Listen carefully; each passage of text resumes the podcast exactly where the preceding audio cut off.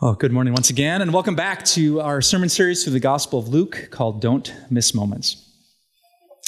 When my wife Kim and I were raising our two daughters when they were really little, there were three songs that we used to sing to them day after day after day after day and week after week after week after week because we really wanted them to be strong in their Christian faith and to embrace our Christian values. If you're a Christian parent, you might already know what these three songs are. Number three on our list of most sung songs in our home was, I Am Jesus' Little Lamb. All right, we're going to teach our kids, you might feel weak and vulnerable like a little lamb, but Jesus is a good shepherd, and if you have him, you lack nothing. You're going to be okay. No one can snatch you out of his hand. Number two on the list of songs that we sung to our daughters the most was, Jesus loves me, this I know, for the Bible tells me so.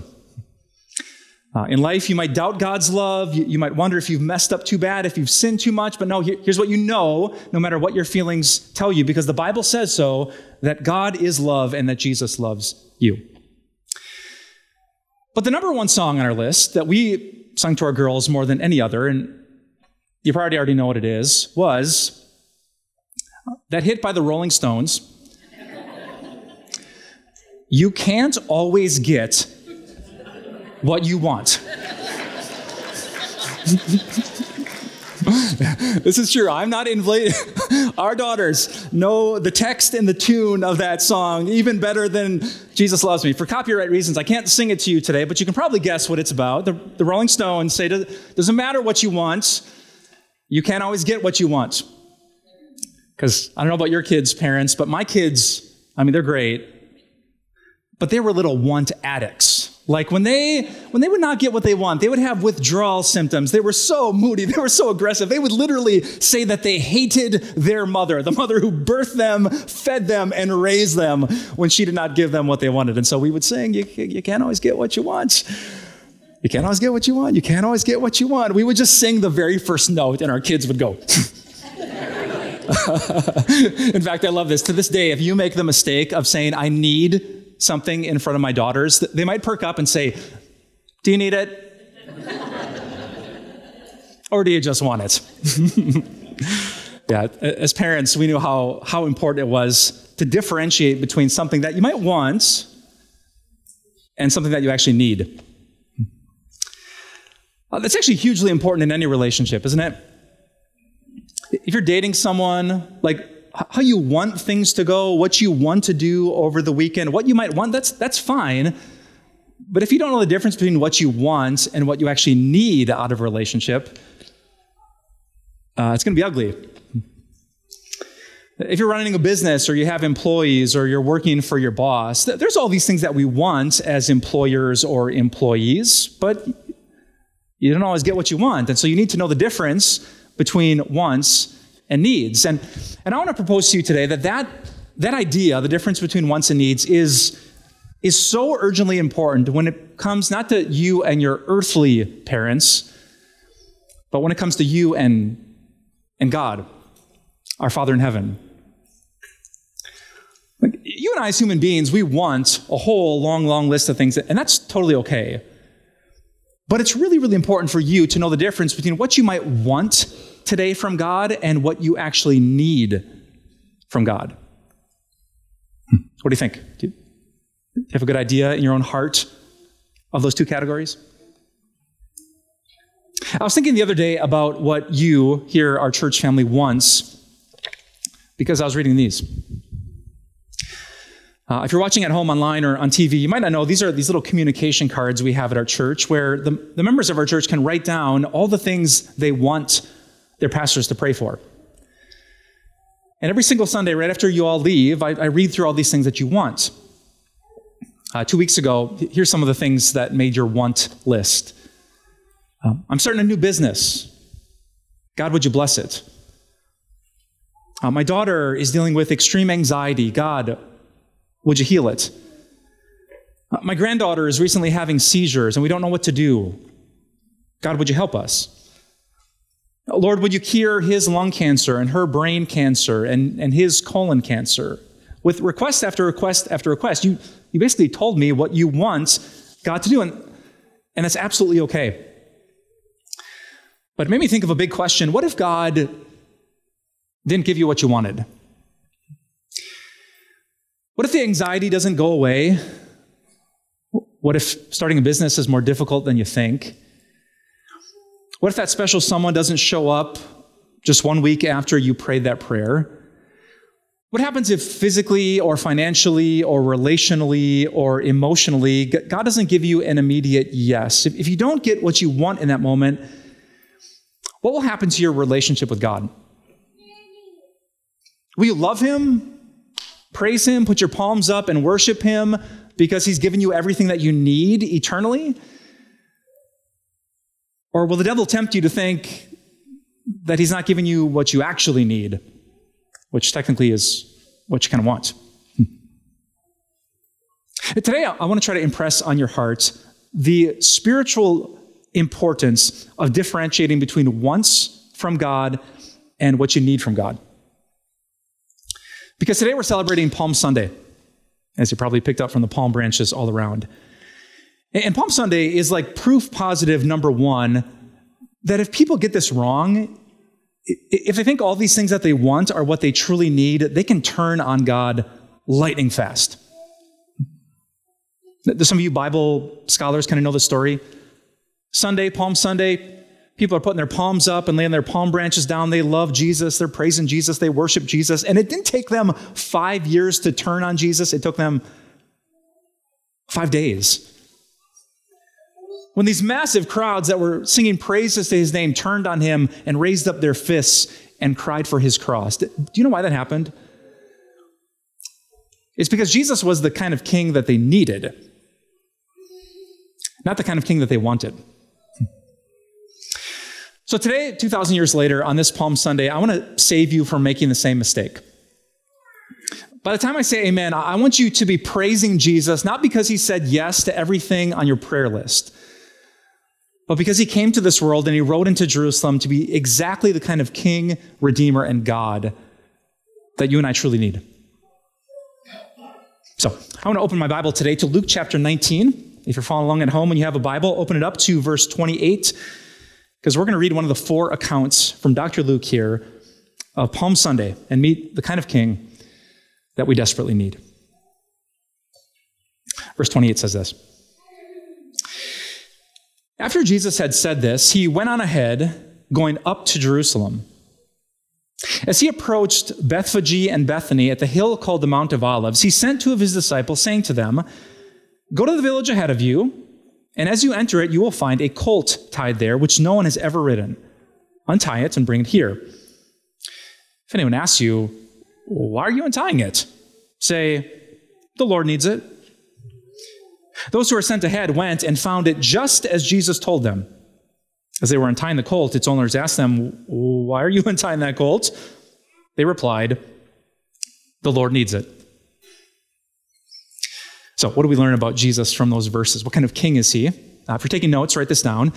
We learn from these verses that Jesus is an all-knowing king.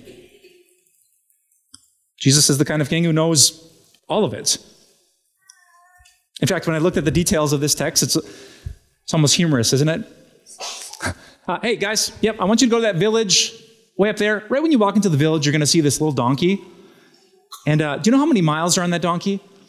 0, fresh off the donkey factory floor. No one's ever ridden it before. And so you're going to untie it, and then someone's going to come out of the house, and they're going to say, "Hey, why are you untying the colt?" And here's what you're going to say back, and they're going to say, "Cool. And then bring me the donkey."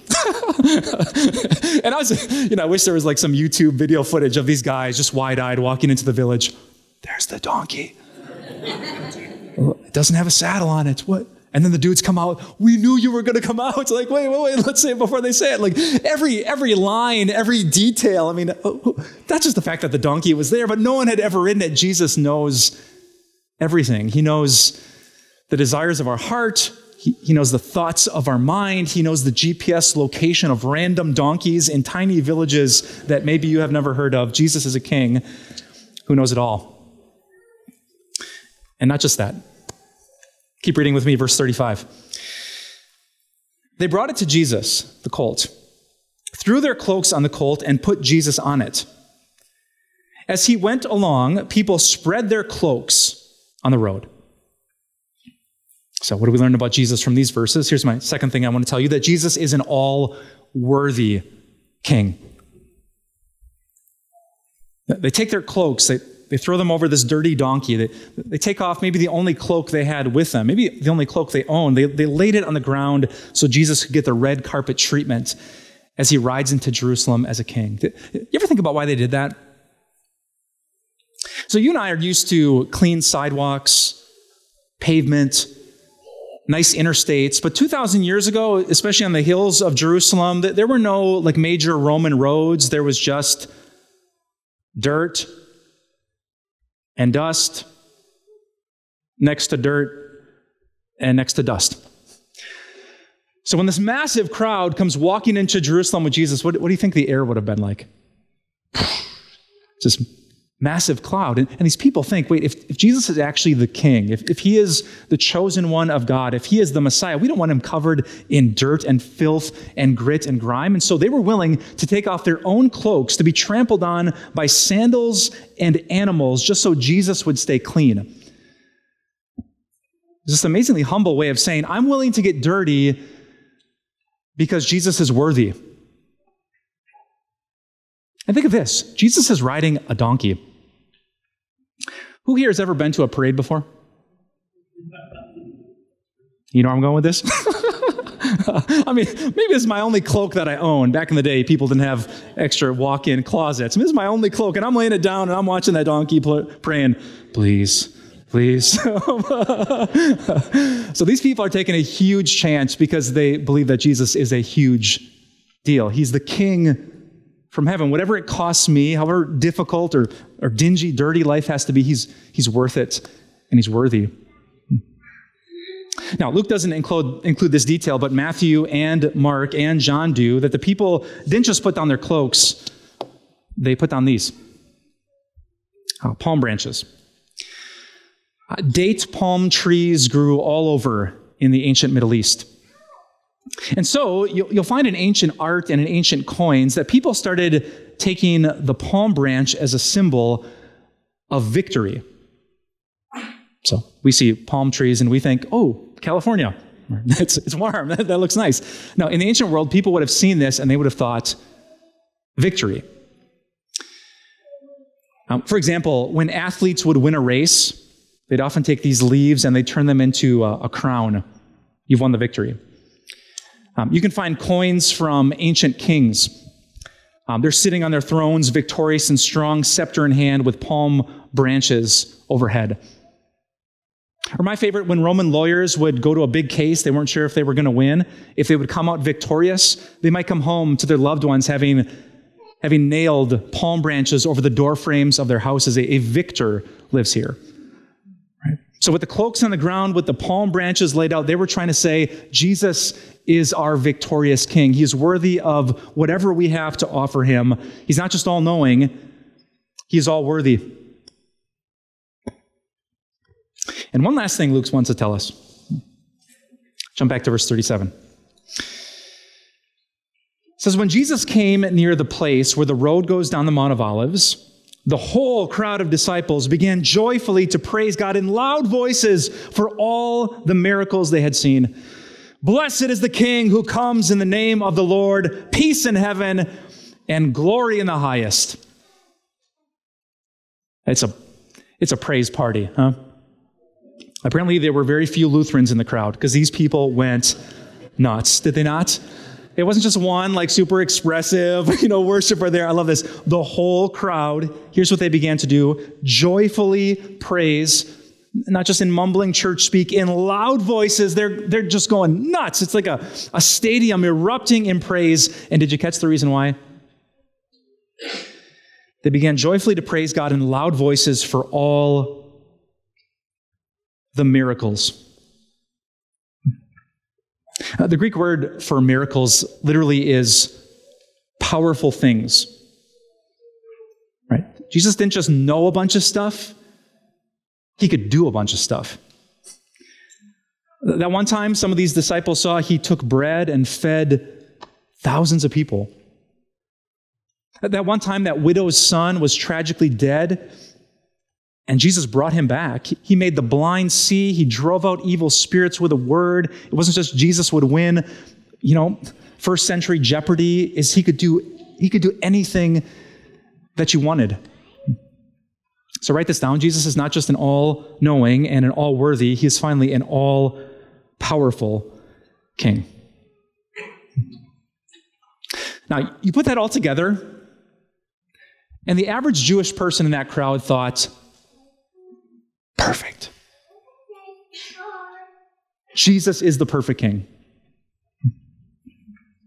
If you could rewind 2,000 years and look at the prayer requests of the average Jew living near Jerusalem, do you know what would have been on their list? Not cancer. Caesar. The Romans and the taxes. All these Romans walking around like they own the place, occupying this sacred promised land, and all the taxes are bleeding us dry at every intersection. We have to cough it up so Caesar can live in luxury while we are struggling in poverty. We Jewish people, we can't fight against the Romans. We can't do anything about these taxes but Jesus. Oh. If Jesus is our king, the Caesar doesn't stand a chance, does he? If Jesus comes riding into town to lead us in a military fight, and he knows everything, he's going to know every single thought that runs through every single Roman general's head. How could they defeat us? And if Jesus is all-powerful, I mean, he could take the jawbone of this donkey and go like Samson 2.0 and take on the Roman legions. He can drive out legions of demons with a word, and he could take on Roman legions in the same way. Now, the Romans could kill us. Jesus will bring us back. The Romans could try to besiege us and starve us. Jesus will just make more bread. He is the perfect king to take care of Caesar and his oppressive taxes. Like he could walk over the Romans like they were a bunch of old cloaks, and we could have a palm every day parade. He is the perfect king.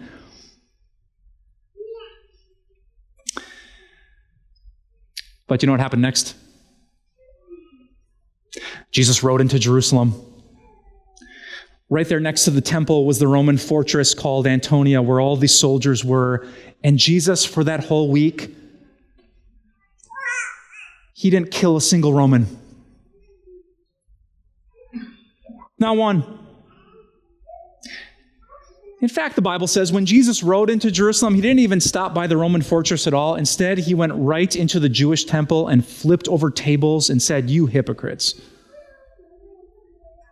And then that Tuesday, someone said, "Hey, Jesus, should we pay taxes to Caesar?" Remember what he said? Give to Caesar what's Caesar's. Pay taxes. What? In fact, Jesus spent all week barely saying a word about the Romans and their taxes and saying countless words about people and their own hearts. He refused to spend his time worrying about the problems out there, as real as they might have been, and instead he focused almost all of his attention on the problem in here, in the hearts of religious people. And so what happened? Write this down. It's the big idea that we get from Holy Week, that Jesus isn't the king that we want. Jesus instead is the king that we need. Friends, I want to tell you today that Jesus has not changed. He listens every time you cry out to him in prayer about the things that you want, but what he is most concerned about is not those people out there. He's concerned about this thing in here.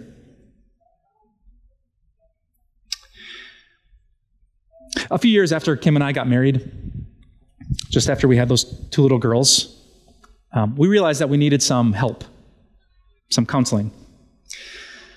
My wife gave me permission to tell you this story. We were about 7 years into our marriage.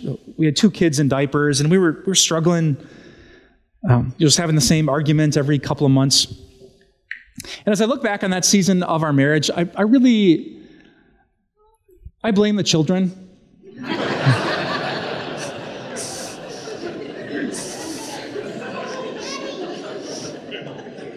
I do. It was your fault. Yeah.